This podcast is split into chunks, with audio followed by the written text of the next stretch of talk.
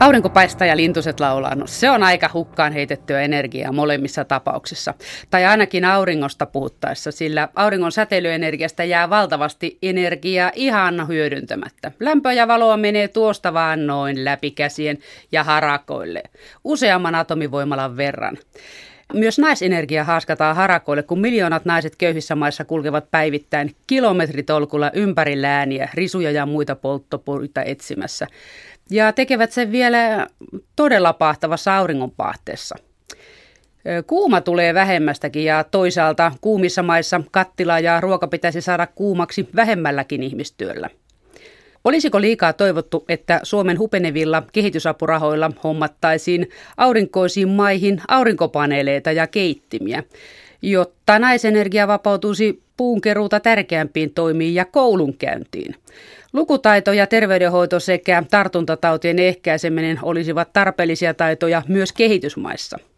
Siispä kuivakäymälät ja aurinkopaneelit kunniaan. Täällä Pohjolan pimennoissa ei häikäise ainakaan järjenvalo. Suomi roikkuu 40-luvun energiateknologiassa ja pystyttelee ydinvoimaloita. Hitaasti, ah niin luokattomasti, Ensin rakennetaan kelvotonta, sitten säteilyturvakeskus tarkastaa ja purattaa kelvottoman työn ja sitten taas rakennetaan. Purkuleikkiin tuhrautuu se energia, mikä voitaisiin käyttää jonkun uuden ja tehokkaamman energiantuotantotavan kehittämiseen. Kaikesta tästä huolimatta aurinkoenergian hinta laskee ja käyttö yleistyy jopa Suomessa – Päättäjät puhuvat kyllä paljon kasvavasta sähkön tarpeesta ja vaihtoehtoisista energian tuotantotavoista, mutta teot rajoittuvat siihen äsken mainittuun ydinvoimaloiden lupasysteemeihin. Toisaalta sähkön tarve on laskenut eikä energia ole pelkkää sähköä, on se kyllä paljon muutakin. Siispä seuraavaksi tarkoituksena on kaivella aurinkoenergiaa, hajautettua energiantuotantoa ynnä muuta sellaista sekä uusien materiaalien ja menetelmien vaikutusta energian tuotannossa. Eli tervetuloa professori Peter Lund Aalto-yliopistosta. Kiitos. Ja teknologiajohtaja Heli Anttila Fortumista. Kiitoksia. Te olette molemmat varsin syvällä suunnilleen leukanne myöten näissä energia-asioissa sekä Suomessa että maailmalla molemmat olette luuhanneet energian mm, tuotannon parissa. Niin otetaan aluksi tarkempi esittely, eli naiset ensin. Teknologiajohtaja Heli Antila Fortumista sait huhtikuussa tässä muutama viikko sitten kunnianosoituksen, kun kokoontumisessa Intiassa 23 maan energiaministerit nimesivät sinut kansainväliseksi puhtaan energian suurlähettilääksi. No minkälaisia hommia se sitten teettää tästä eteenpäin?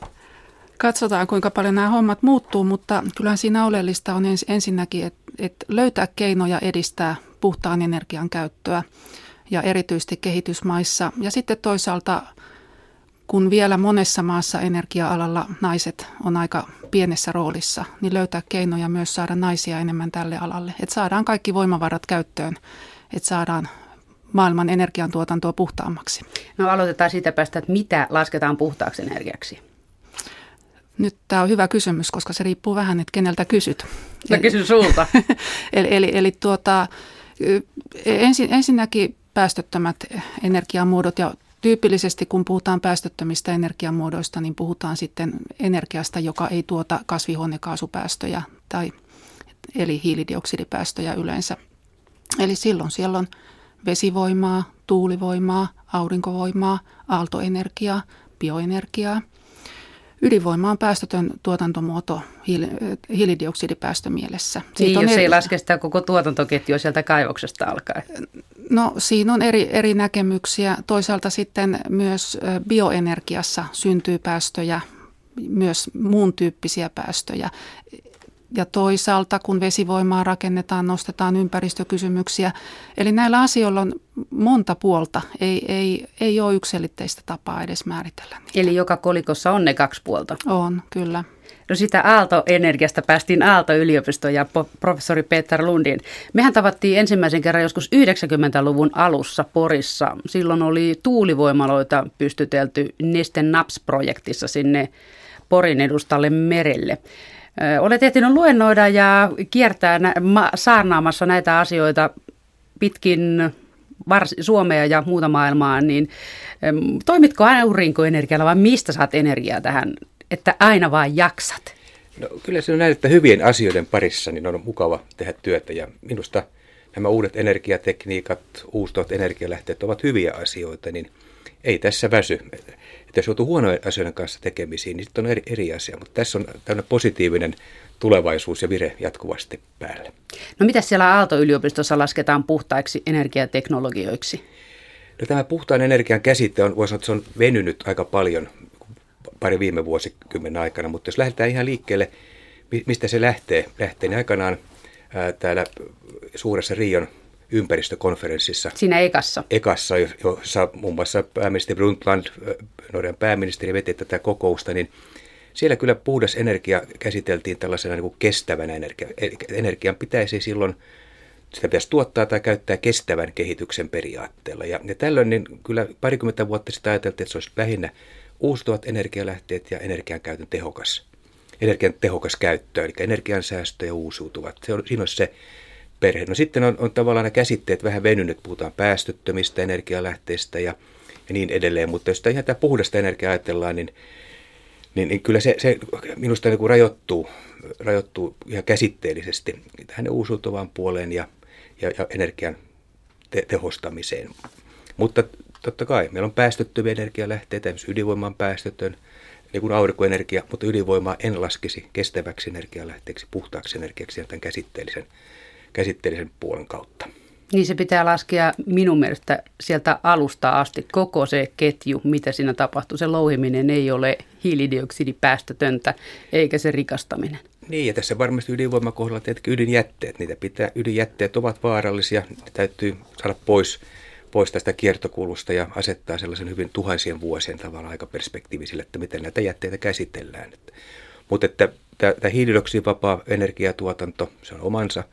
Ja sitten on tämä ihan puhdas energia, clean energy, niin tämä, tässä on niin nämä käsitteet helposti menee, menee sekaisin kyllä. Mutta ymmärrettävästi tämä, tämä niin kuin, vähän niin kuin näkeensä mukaisesti näitä, näitä myös katsotaan. No tästä, Suomessa puhutaan paljon tästä sähkön kulutuksen jatkuvasta lisääntymisestä. Sähköä kuluu ja kuluu ja kuluu, vaikka ei sitten kulukkaan oikeasti, kun se on vähentynyt se sähkön käyttö, niin mihin se on vähentynyt se sähkön käyttö? Johtuuko se siitä, että puujalostusteollisuutta on ajettu alas maassa vai onko siinä muitakin selityksiä?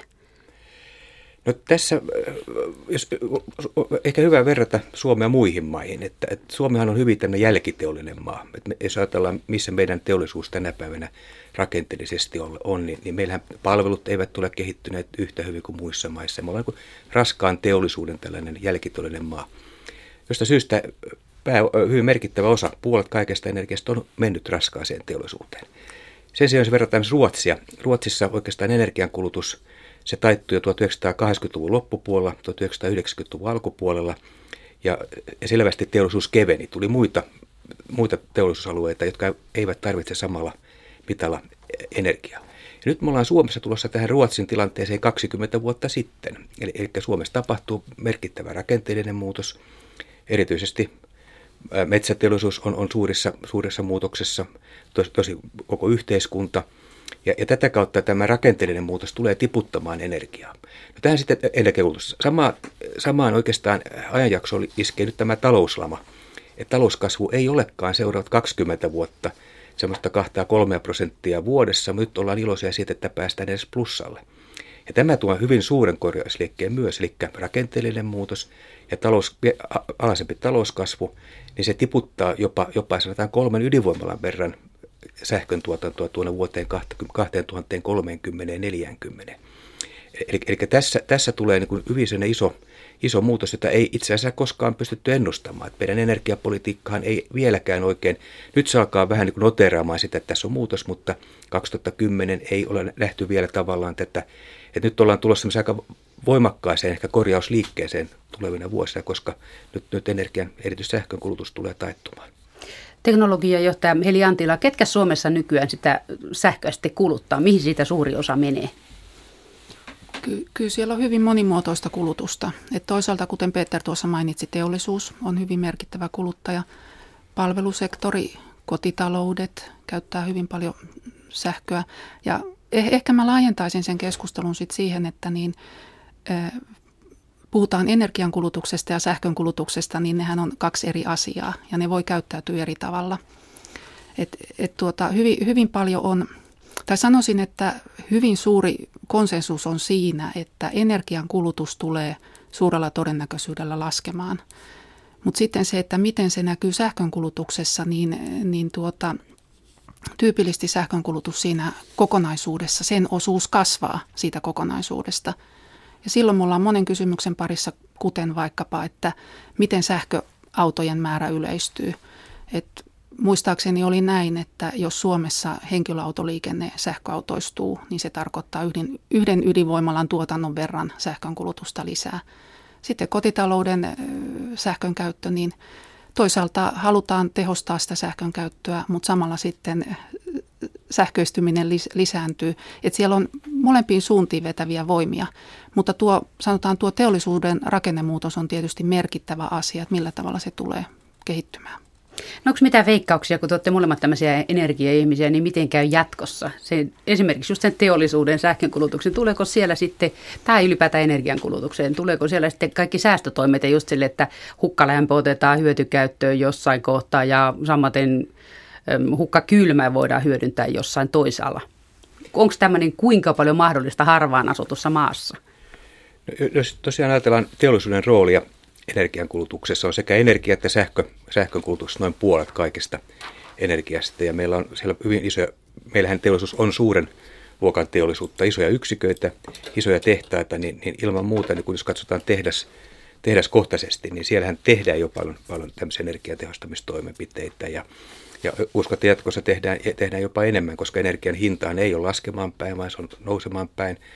Päästötavoitteet tulee tiukkenemaan, niin mä uskon, että tämä energiankäytön tehostaminen kaiken kaikkiaan niin teollisuudessa kuin sitten tällä yhdyskuntien puolella, se tulee niin kuin ihan erilaiseen asemaan kuin mitä, mitä se on ollut tähän saakka.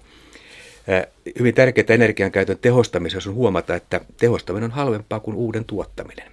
Eli jos mä tavallaan tuhlaan energiaa ja joudun rakentamaan uuden voimalan, niin se on kalliimpaa kuin jos mä tehostan erilaisten tehostamistoimien kautta sitä energian käyttöä. Eli negawatti on halvempaa kuin yleensä kuin megawatti M. Eli, eli, eli tätä kautta uskoisin, että tämä tehostaminen tulee, tulee mukaan kuvaan. Erityisesti teollisuuden puolella, jossa niin marginaalit ja kilpailukyky on, on heikko, niin tätä puolta voidaan sitten tavallaan katetta saada sitten myös, myös sitten viivan alle. No mitkä se olisi sellaisia paikkoja, mitkä nyt ekana tulisi mieleen, että mistä sitä säästämistä voisi harrastaa, nipistää sitä joko energian tai sähkön kulutusta? Jos mä nyt katson tätä studioa, missä me olemme. Niin täällä on valot tätä, joka nurkassa. Aivan, eli kyllä tämä Ylen, Ylen, Ylen tuota talo, jos tätä nyt katsoo tässä nopeasti mm. asiantuntijan silmiin, tämä pystyisi to, tulemaan toimeen puolella siitä energiasta, mitä se käyttää. Ja tästä mä nyt lähtisin varmasti... Kerrotaan eteenpäin talon sisällä. Ja, ja, ja se merkitsee, että kyllä, kyllä tavallaan niin kuin aika pienistä toimenpiteistä se lähtee, semmoista toimenpiteistä, jota täällä jos ollaan täällä, täällä niin kuin asukaspuolella, niin eihän niitä huomaa. Eli, eli tehokkaampi valaistus, ehkä tiputetaan yhdellä asteella sitä sisälämpötilaa, jolloin säästetään 5 prosenttia lämmityksessä.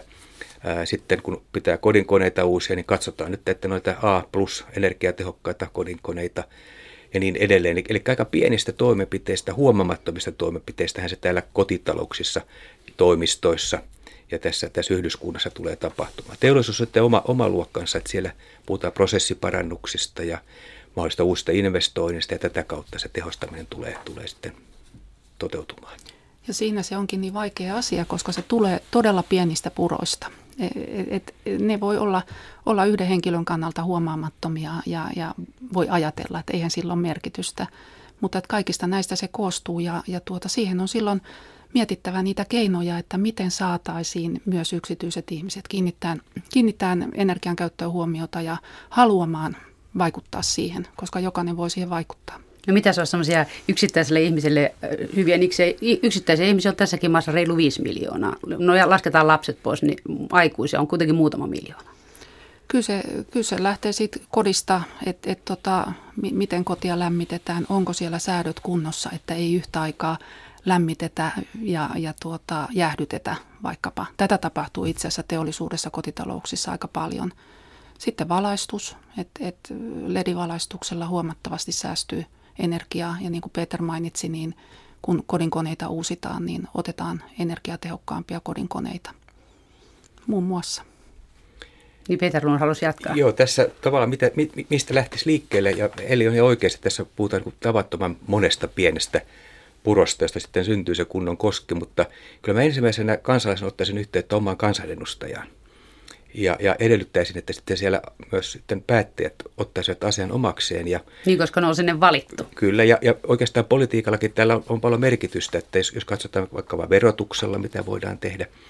Meillähän, meillähän niin kuin Suomessa verotus menee siten, että me annetaan noin 200 miljoonaa euroa vuodessa näihin hyviin asioihin, energiakäytön tehostamiseen ja uusiutuviin – mutta sitten me annetaan 1,1 miljardia euroa vanhojen asioiden niin kuin edistämiseen, eli vaikkapa pensan tuhlaamiseen tai energian tuhlaamiseen. Ja tällaisilla niin isoilla verotuksellisilla kysymyksillä oikeastaan voidaan saada niin kuin ihmiset taipumaan, eli, eli näkemään, että nyt kannattaa tehdä jotain.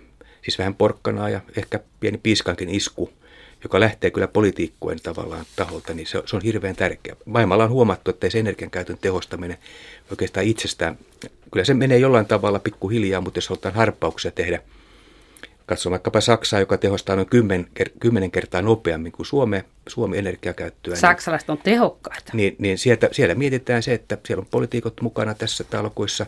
Ihmiset ymmärtävät, että jos tehostetaan energian käyttöön, niin ei se elintaso tipu, mutta jää vähän enemmän rahaa muuhunkin käyttöön. Että et, et tämä politiikkamuutos, et, joka lähtee usein tosiaan sieltä päättäjien puolelta, että, että, että otettaisiin tämä asia tosissaan, niin kyllä se edellyttäisi, että nämä auktoriteetit näyttävät tietä ja sitten kansa, kansa kulkee sitten siellä perässä. Ja myös kuntatasolla itse asiassa. Kuntatasolla Kunnat on erittäin joo. tärkeässä roolissa tässä, että mihin, mihin, mihin ollaan menossa energiankäytön tehostamisessa ja siinä on ymmärtänyt, että Saksassa erityisesti nämä kunnat on ottaneet erittäin aktiivisen roolin. Otaniemessähän on muuten mm. näin kuntapuoleen liittyen niitä katuvaloja, ledejä koekäytössä, erilaisia led katuvalojärjestelmiä, jotka säätää itse itseä sen mukaan, että onko ulkona valosaa vai ei. Ja jos on lunta maassa, niin ne vähentää tehoa. Jos on musta asfaltti märkä alla, niin ne lisää tehoa. Ne eivät turhan pääten paista siellä, niin kuin monessa muussa paikassa moottoriteillä ja pitkin poikin palaa melkein yötäpäivää isot lamput. Niin, niin tässä, tässä tavallaan niin tämä valaistus on hyvä esimerkki siitä, että, että kun me puhutaan energiakäytön tehostamisesta, niin se teknologia on olemassa. Ei, ei puhuta jotain pellepelottomista tai et, ilavitkuttimista, vaan, vaan on kysymys laitteista, joita me voidaan ostaa kaupan hyllyltä. Ja silloin just tämä tiedostaminen, että kun mä teen valinnan, että mä ostan sen paremman laitteen, ymmärrän mikä merkitys silloin. Ehkä saan, jos on vähän kalliimpi, niin saa, saa sitten ehkä sen pienen, pienen jonkun helpotuksen. Hyvä josta, omatunto. Hyvä omatunnon. Ja, ja meillä Aalto-yliopistossa tosiaankin nyt ollaan niin miettimässä, että koko kampuksessa tuli tällainen vihreä kampus, että, että siitä tulisikin esimerkki, esimerkki sitten kansalaiselle. Ja, ja jos tosiaan kunnat tekisivät saman, Helsingin kaupunki täällä tekisi saman asian, niin mä uskoisin, että tämä niin valtiovallan julkisen sektorin esimerkin voima, niin voisi olla, olla ei, ei pelkästään tämmöisen niin kannusteena, vaan myös niin siitä informaatiokannusteena, että näkisi, että mitä voidaan tehdä ja mitä kokemuksia tulee. Että yleensä kun ihminen näkee, että joku toimii, niin kyllä sitten itsekin sitten ottaa sen käyttöön. Ja itse asiassa tuo tieto on siinä aika tärkeää, että, että me ollaan selvitetty, että silloin kun ihminen näkee sähkön kulutuksensa ihan, ihan tuota online, niin tuota... Kotimittarista. Kotimittarista vaikkapa, niin sähkönkulutus putoaa herkästi 10 prosenttia siitä tietoisuudesta. Ja vuositasolla se on kyllä aika paljon. Mä voin itse omakohtaisesti sanoa, että meillä, meillä kotona, kotona, kun lähdettiin miettimään energiankäytön tehostamista, tässä on ehkä noin runsas kymmenen vuotta sitten, kun ruvettiin tietoisesti tehostamaan sähkön käyttöä, niin me olemme tiputtaneet sähkölaskumme 70 prosenttia. Eikä kukaan edes huomaa sitä niin kuin elintasossa näin heikentävästi. Et pienistä asioista aina, missä voi tehdä. Yksi sellainen hyvä niksi on se, että, että kun on, on televisio, televisio, televisiot ja kaikki laitteet yhdessä tämmöisessä sähkörasiassa, niin on tämmöinen on-off sähkörasia katkaisin, mikä voi pistää pois yhdellä kertaa, että laitteet ei jää päälle. Se maksaa muutaman euron niin tällaisella katka, katkaisemella sitten jatkojohdolla pystyy niin hoitamaan, ettei laitteet jää vahingossa sitten päälle. Ja koko nippu menee kerralla. Nippu menee kerralla, niin, niin hyvinkin pienistä pienistä tosiaankin kysymyksistä, mutta se, että meillä, meillä ei ole paljon niin kokemusta Suomessa, Saksassa, Ruotsissa, nämä niin tavallaan näkyy siellä, energialaitoksetkin esimerkiksi näyttää näitä mahdollisuuksia, tuovat esille näitä mahdollisuuksia, niin, niin informaatio varmaan ensimmäisenä toimenpiteenä olisi sellainen, että josta, josta lähtien liikkeelle niin ihmiset alkaa tiedostamaan asioita.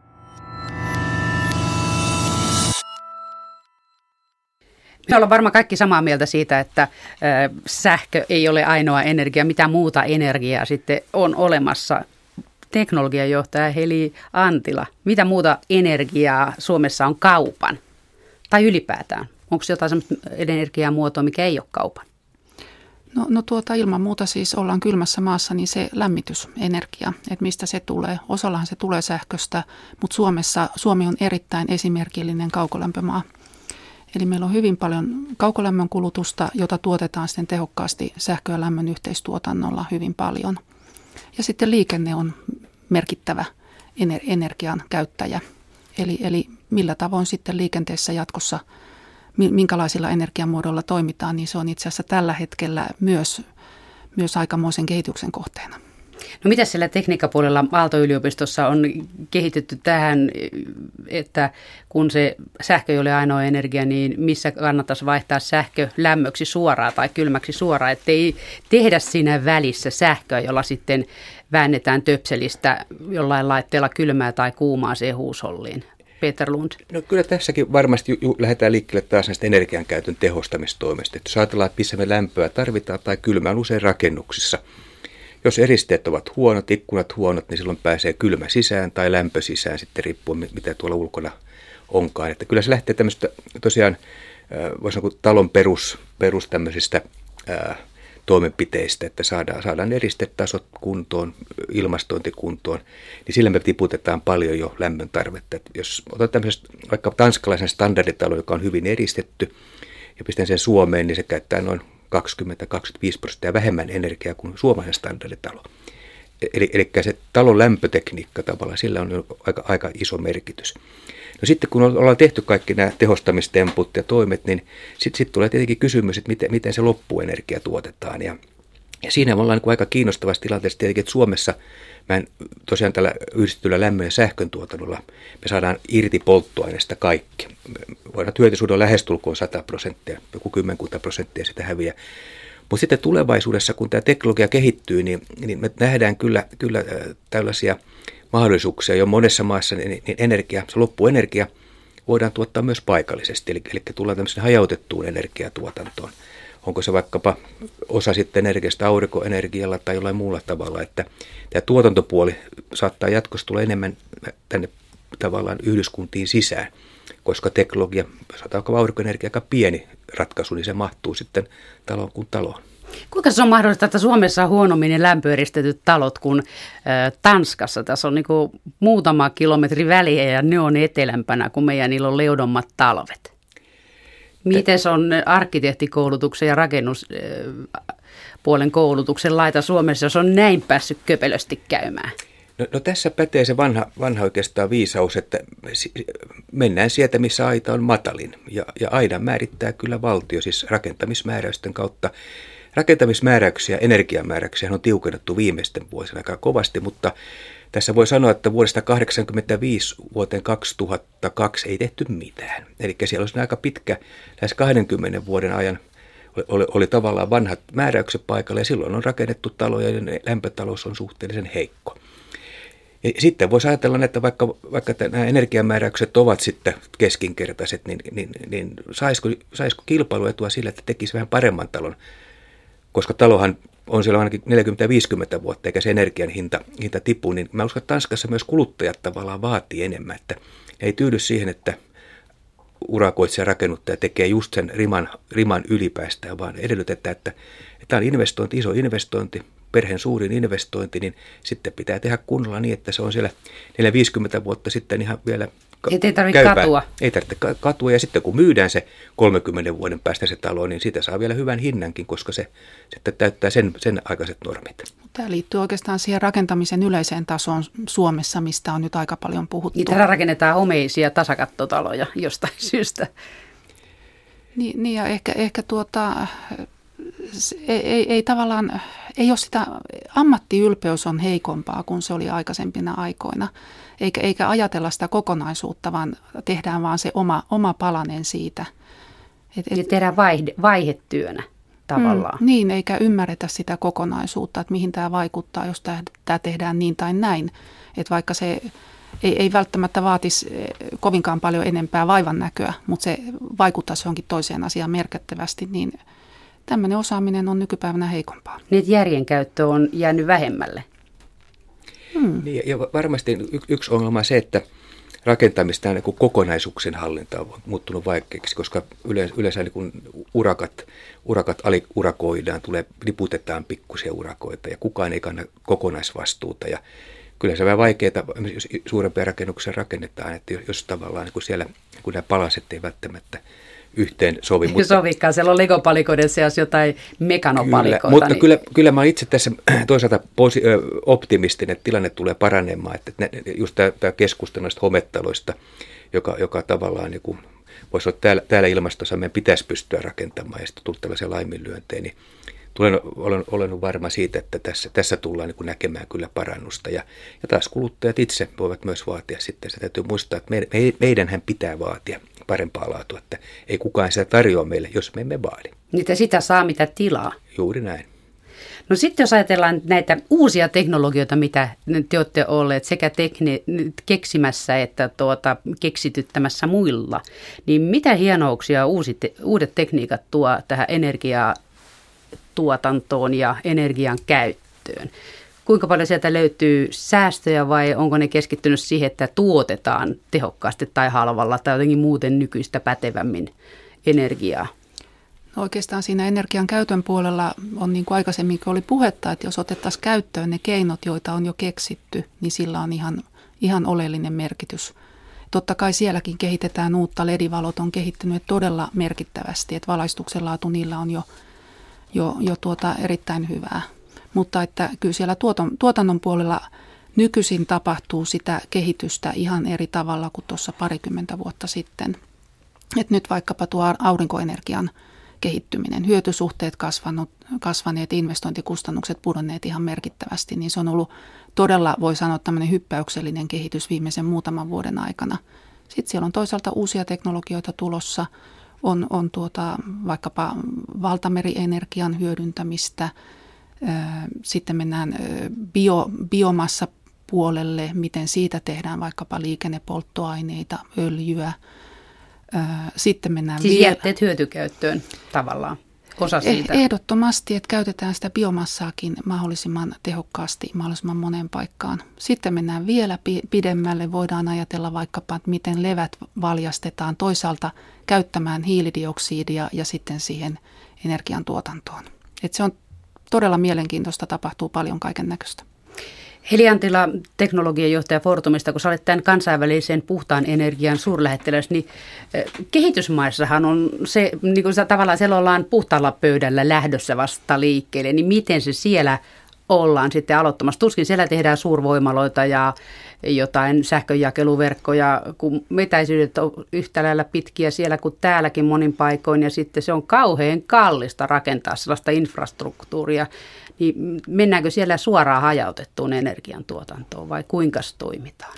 No me, meillä on tuota Intiasta, meillä on kokemusta, että me sitä markkinaa katsotaan, niin to, se, on, se on vähän, vähän tuota, jakautunut. Toisaalta siellä on se energiankulutuksen kasvu on hyvin voimakasta ja siellä kyllä rakennetaan myös näitä suurvoimaloita, eli sieltäkin, sielläkin rakennetaan paljon hiilivoimaa. Mutta toisaalta sitten siellä kovasti halutaan myös kehittää sitä hajautettua tuotantoa, vaikkapa aurinkoenergian tuotantoa. Ja siellä sitten toisaalta ongelma on myös se sähkön saatavuus, eli huoltovarmuus. Eli siellä on paljon teollisuuslaitoksia, jotka haluaisi saada sitä sähköä katkottomasti, mutta kun se verkko ei kestä, niin siellä on sähkökatkoja useita kertoja päivässä. Ja, ja siihen täytyy löytää sitten ratkaisuja, että miten, miten sitä sähköä tuotettaisiin, niin siinä yksi vaihtoehto on, on hajautettu tuotanto. Eli se, mitä me katellaan, on tämmöisissä teollisuuspuistoissa, että sinne rakennettaisiin sähkö- ja lämmön yhteistuotantolaitos, joka, toisaalta, nurkalle. joka toisaalta tuottaa sen lämmön, mitä se teollisuus siellä tarvitsee, ja sitten sähkön siihen, siihen myös paikallisesti, jolloin ei olla niin sen sähköverkon varassa, koska nythän siellä on sitten nämä erilliset varavoimalaitokset, jotka tuottaa erittäin paljon päästöjä, ja, ja niitä joudutaan käyttämään sitten yllättävän paljon. Jättiläisaggregaatit jyrisee. Mm, ja ilmanlaatu on kaupungeissa välillä ihan surkea.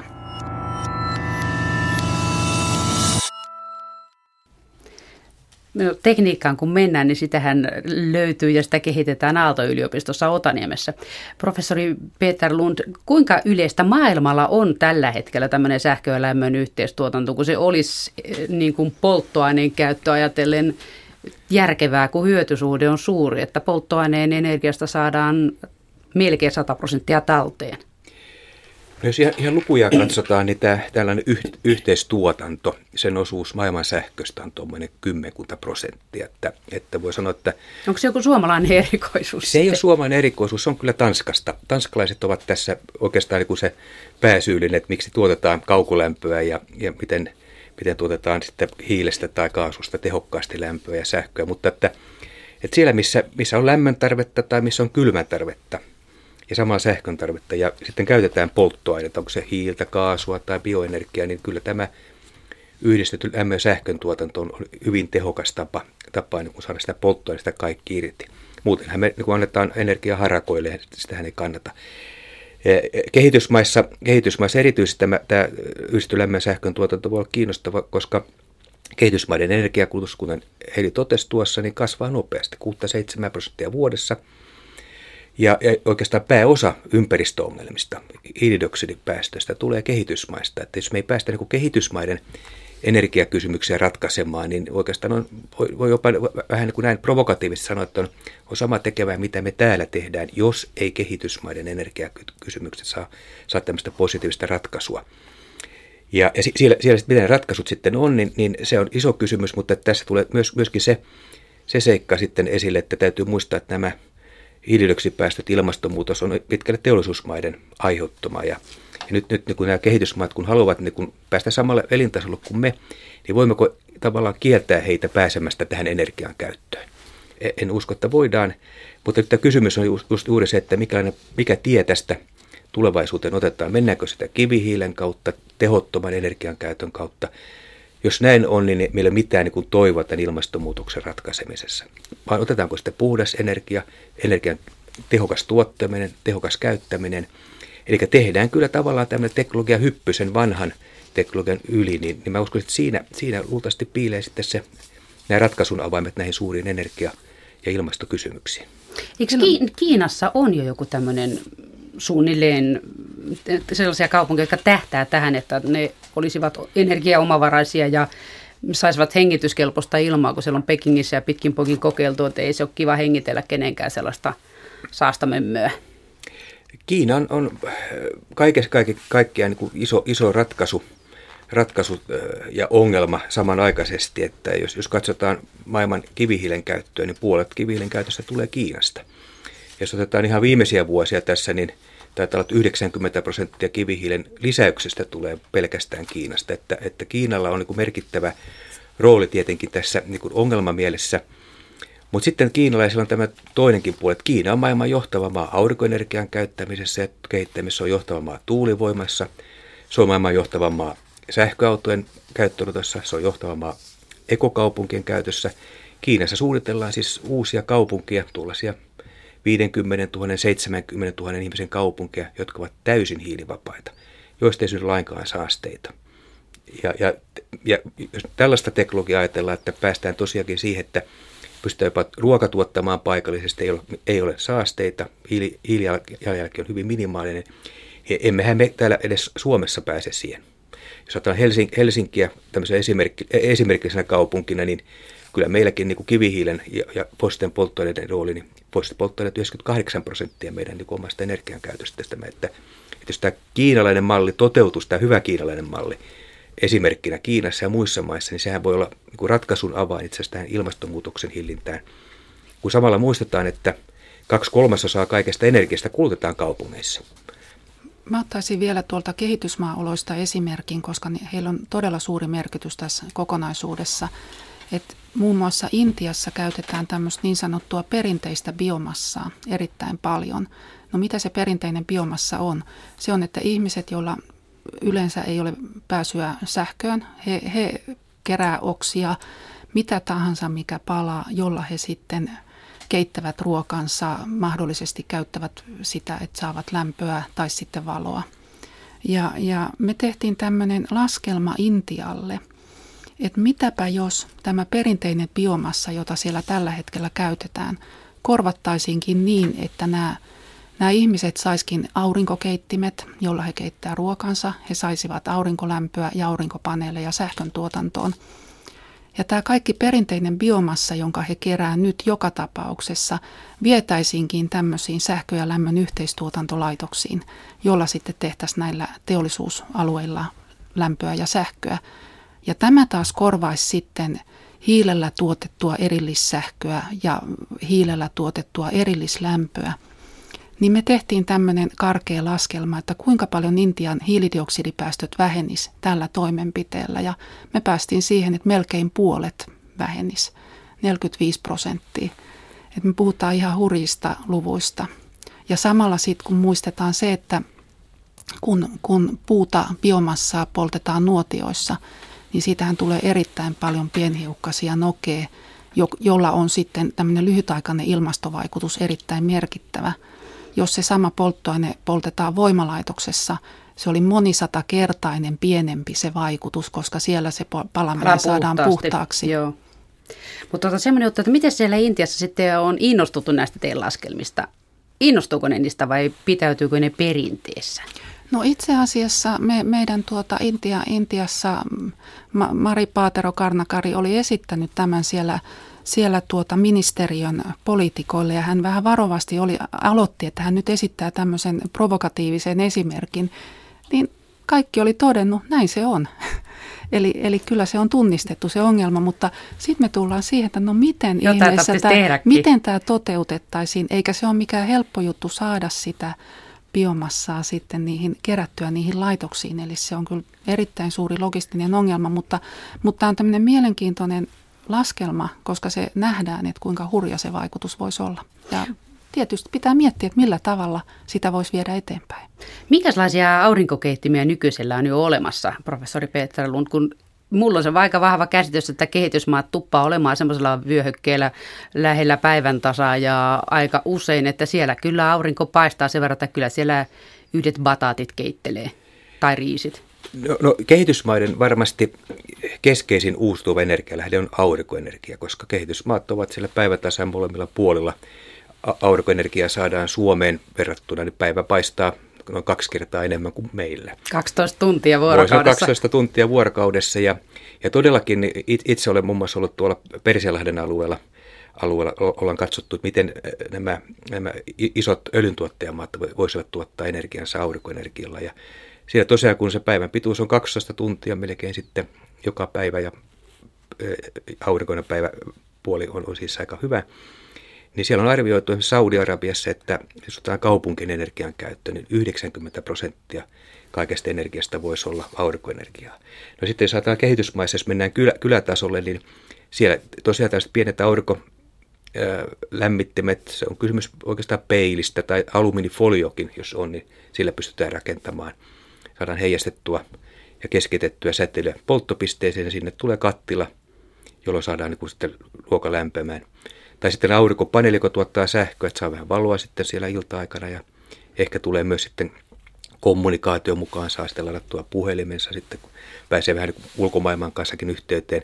Puhutaan siis aika pienistä oikeastaan energiamääristä, että, että on arvioitu tuommoinen 10 wattia tehoa, kun tuotaisiin kehitysmaihin, niin siinä niin kuin hypähtää sitten tuo elintaso huomattavasti. Ja täällä Suomessa me taidetaan, länsimaissa käytetään tuommoinen 6 000, 10 000 wattia, eli, eli hyvin murto-osa, pieni murunen energiaakin, niin elintaso hyppää. Mutta perusongelma kuitenkin on, näissä maissa, jos ajatellaan, puhutaan Afrikka, Afrikan, Afrikan kehitysmaista tai sitten Aasian kehitysmaista, niin kyllä sitten aina, aina tämä niin vähän niin kuin tahtoo rahaan, rahaan sitten niin kuin, pysähtyä. Täytyy muistaa, että puolet maailman ihmisistä tienaa alle, alle puolitoista euroa päivässä, niin että vaikka euron pari tämmöinen maksastaminen järjestelmä, niin siinä menee muutaman päivän palkka. Ja tätä kautta tällaiset erilaiset rahoitusjärjestelyt, onko ne niin kuin ilmastorahaston kautta, YK kautta tai Maailmanpankki, että et tuodaan niin kuin rahoitus myös tänne mukaan, onko ne mikrolainoja, niin on, on hirvittävän tärkeitä mekanismeja. Että teknologia nyt on täällä, mutta että just tällaiset, niin kuin tämä, tämä, puhutaan niin sosioekonomisesta puolesta, että saadaan niin kuin ne perus, perusmekanismit, lainotukset, saadaan korruptiota pois, niin niillä, on niin kuin hirvittävän suuri merkitys, että miten tämmöinen uusi teknologia sitten tulee käyttöön näissä maissa. Kuinka mahdollista se olisi just tämmöisiä tinapaperijuttuja tai ihan vanhanaikainen suurennuslasi, brennari, polttolasi. Silläkin voi vettä keittää ja kuumentaa, mitä sattuu nyt kuumentaa suorastaan, sillä voi polttaa. Niin tota, kuinka suuri mahdollisuus siinä olisi, että ne tehtäisiin siellä paikan päällä. Niitä ei tarvitse sinne viedä hinta putois, kun siellä ei palkoilla, palkoilla kukaan juuri juhli. Koko kyläpaja väsäisi niitä. No, tätä varmasti, tätä puolta kehitysmaat itse tuovat usein esille, että he eivät niin kuin, halua tuoda niin kuin, länsimaista teknologiaa. Sitten on kaikki huolto-ongelmat ja muut vastaavat, ja, menee hilavitkutin että Vaikka me puhutaan hyvin jo tämmöistä korkeateknologisista tuotteista kuin aurinkopaneelista, niin nyt nähdään esimerkiksi, että Marokossa, Algeriassa rakennetaan tehtaita, jotka tuottaa ne paneelit. Eli, eli kyllä tämä niin kuin, tämmöinen paikallinen – paikallinen teollinen tuotanto pitäisi saada myös käyntiin ja tätä kautta syntyy, syntyy tosiaan se ylläpitävä infrastruktuuri. Mutta että onhan meillä hyviä neuvoja annettavana ja tämä, tämä, tämä koulutusta. koulutusta ja käyntiin saattaminen, hyvät demonstraatiohankkeet, niin siellä voidaan varmasti olla, olla mukana, mutta tärkeää, että kehitysmaat itse pääsevät mukaan, koulutustaso kasvaa. Ja... Entä sitten semmoinen juttu, kun tinapaperista tuli mieleen nämä rullattavat ja kaiken maailman vaikka nyt mihin, melkein sanomalehden päälle viritettävät aurinkopaneelit, niin kuinka toimintavarmoja sellaiset on? Niitähän puhutaan täällä Suomessakin. No varmasti tänä päivänä, jos, jos pitää suositella vähän laajemmassa mittakaavassa aurinkosähkön käyttöä, niin kyllä ne perinteiset piipaneelit ja, ja myös kyllä rullattavat tällaiset ohutkalvokennot, ne ovat ihan, ihan käypää tavaraa. Mutta sitten jos ajatellaan tällaisia kolmannen sukupolven kennoja, jotka rakennetaan paperille tai ihan tuollaiselle – rullatavaralle, niin siinä kyllä aika, aika vähän odottaa vielä, että päästään niihin. Mutta, mutta se, että aurinkoenergiateknologia kaiken kaikkiaan, niin kun niissä ei ole mitään liikkuvia osia näissä laitteissa, niin arvioidaan, että paneeli voi kestää 40-50 vuotta. Et sitä kautta, kun se kerran on saatu, saatu sinne katolle, niin niissä on aika varma energialähde. Että siellä se kurnuttelee. Mutta kuinka paljon nyt nämä uudet kehitysaskeleet on vaikuttanut siihen, kun aurinkopaneelit tulee halvemmiksi ja kohta niitä on joka tönön katolla? No kyllä, siis tämä, tämä aurinkopaneelien hinta tosiaan on tippunut, jos otetaan viime, viimeiset viisi vuotta, niin se on tippunut noin 80 prosenttia ja, ja, ja voisi sanoa, että pohjaa, pohjaa nyt ei vielä edes näy. Ja, ja nyt, nyt voisi sanoa, että se, että kun kiinalaiset tulivat markkinoille noin viisi vuotta sitten, niin kiinalaiset polkasivat tämän massatuotannon kunnolla käyntiin ja siellä ei napilla pelata. Ja me, ja me saadaan kyllä kiittää kiinalaisia, vaikka meitä vähän harmittaa eurooppalaisia, kun täällä menee meidänkin firmoja nuri tavallaan heidän vuoksi, mutta että kyllä se, että he tulivat mukaan tekemään suuressa mittakaavassa aurinkoenergiaa, niin on edesauttanut sitä, että hinnat tulevat alaspäin, e- eikä ole näköpiirissä, että ne tulisi enää ylöspäin, vaan että hinta menee edelleenkin. Ja tätä kautta aurinkoenergiasta on tulossa tämmöinen niin kuluttajatuote. Jos tätä yhdellä sanalla kuvaisi tätä tilannetta kaiken kaikkiaan tässä energiassa, niin kyllä aika vallankumouksessa tilanteessa ollaan. Miten muuten oletatte, että olisi mahdollista tai koska olisi mahdollista se, että esimerkiksi tässä on sähköautosta puhuttu ja tämmöisistä, niin sähköauton katto vaikka olisi aurinkopaneeli ja se lataisi itse itseään, kun se siinä seisoo, kököttelee parkissa pihalla. Pitäisi vaan talvella huiskia lumet pois katolta. Olisiko tämmöinen mahdollista, että siellä olisi kotona tämä lataussysteemi, että ihmisten huusolit voisi olla energiaomavaraisia sähkönkin suhteen? No kyllä se, siis se var, varmasti tämä liikenteen kytkeminen energiaan on kaiken kaikkiaan kiinnostava. Ihan, ihan siitä perussyystä, että liikenteen osuus maailman hiilidioksidipäästöistä on, on suurin piirtein se puolet. Ja toinen puoli tulee sähkön tuottamista lähinnä kivihiilen kautta. Eli jos tämä kivihiili saadaan pois sitä sähköstä ja bensa saadaan pois autoista, niin me ollaan niin ratkaistu koko ilmasto- ja energiakysymys. Ja, ja kyllä mä näkisin, että aurinkosähkön aurinkosähköllä voi Suomessa suurin piirtein ajaa, ajaa noin 40 prosenttia niistä kilometreistä, mitä, mitä meillä on. Että se on lähestulkoon puolet kilometreistä.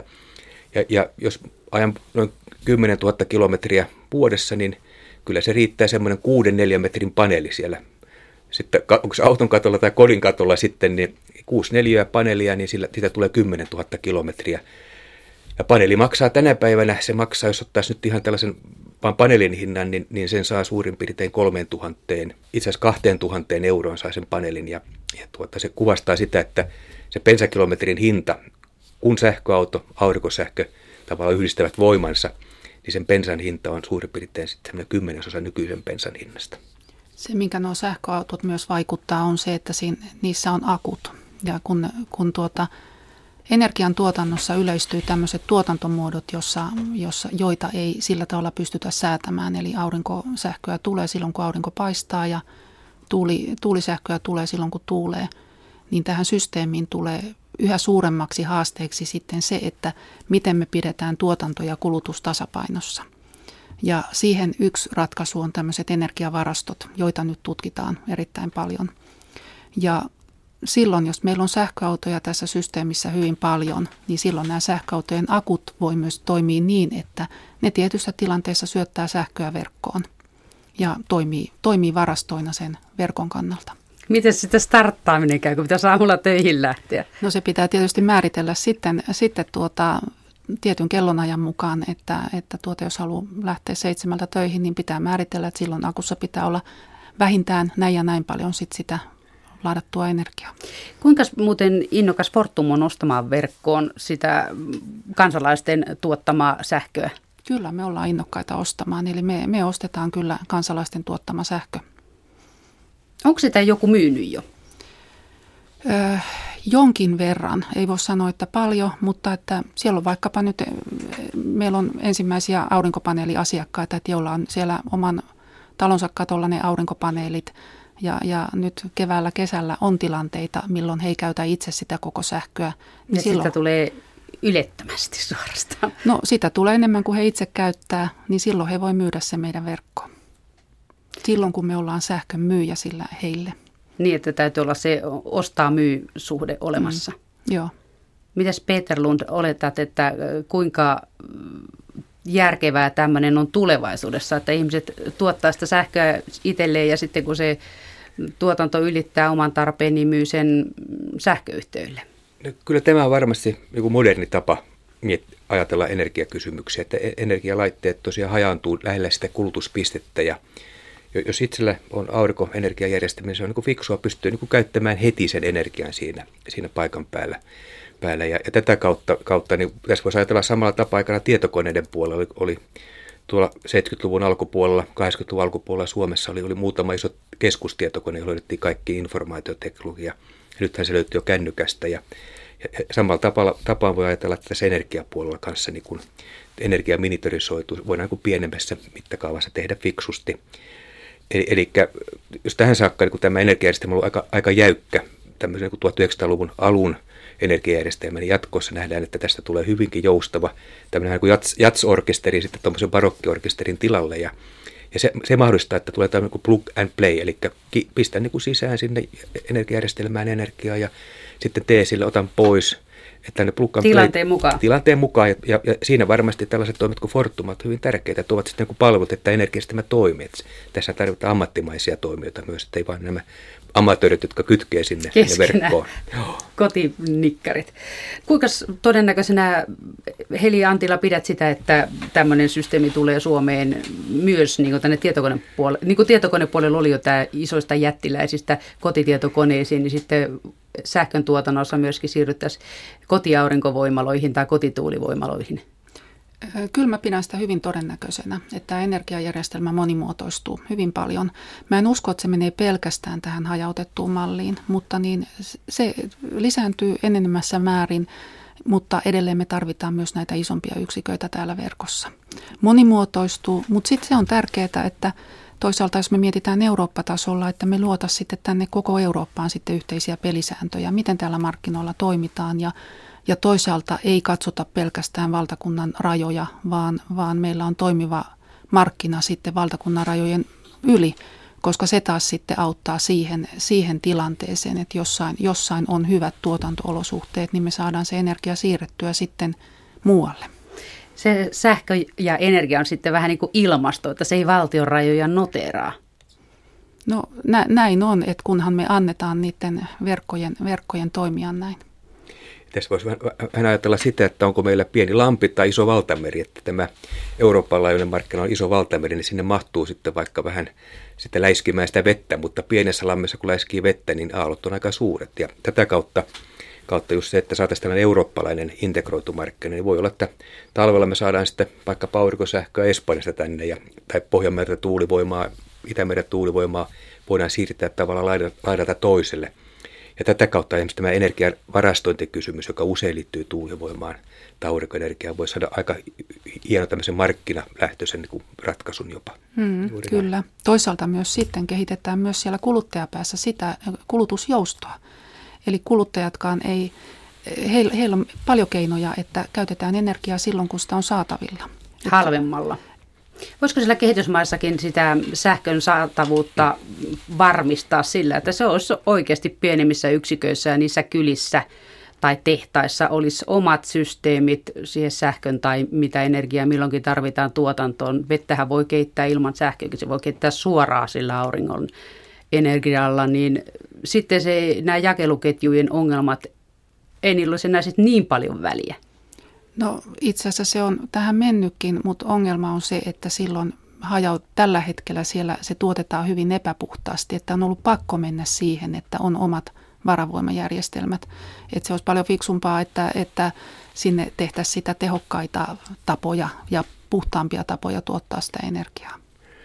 Kyllä uskoisin, että kehitysmaissa tosiaan, kun monesta maasta puuttuu sähköinfrastruktuuri, niin tässä varmasti käy samaan tapaan kuin aikanaan informaatioteknologiassa. Aikanaan kun Kiina mietti sitä, että miten se pitäisi puhelimet rakentaa, niin rakennetaanko kaapeleilla vai mennäänkö suoraan tähän kännykkään, niin siellä arvioitiin, että jos oltaisiin menty kaapeleiden kautta, niin se olisi syönyt maailman, maailman kuparituotannon viideksi vuodeksi, että et, et, et tavallaan resurssitehokkuuden kannalta, niin kyllä se, että me pystyttäisiin hajauttamaan näitä energiatuotantoa, tekemään se fiksusti vähän eri energiamuodoilla, niin me voidaan välttää juuri kehittyvissä ja kehitysmaissa sitten ne isot, isot infrastruktuuriinvestoinnit, jotka ovat muuten Missä edessä. raha seisoo. Missä raha seisoo ja heillä ei ole sitä rahaa olemassa. Täytyy muistaa, että ja joutuvat usein kovalla rahalla sen sitten ottamaan ja, ja sitten tähän liittyy korruptiota ja niin edelleen. Niin se, että saadaan tämmöistä lähienergiaa, tuotua se energiaa sinne niin kuin kuluttajan lähelle. Niin, ja t- täytyy muistaa, että kehitysmaissa siis tosiaankin se energian tarve on aivan eri luokkaa kuin meillä. Se on Siellä ehkä, on väkeä vähän enemmän mutta per henkilö ehkä kymmenesosa, sadasosakin riittää, että voidaan niin lähteä pienestä liikkeelle, ei tarvitse välittömästi isoa olla ja, ja tätä kautta tämmöinen ajatettu tuotanto voidaan rakentaa sen kysynnän mukaan. Ei tarvitse niin isolla hyppäyksellä mennä, vaan mennään niin pieni askel ja sen mukaan, että aina askel kerrallaan ja tätä kautta niin tämä kustannushintapuoli, rahoitus voi, voi olla ihan, ihan myös ratkaisu, toimii hyvin tässä.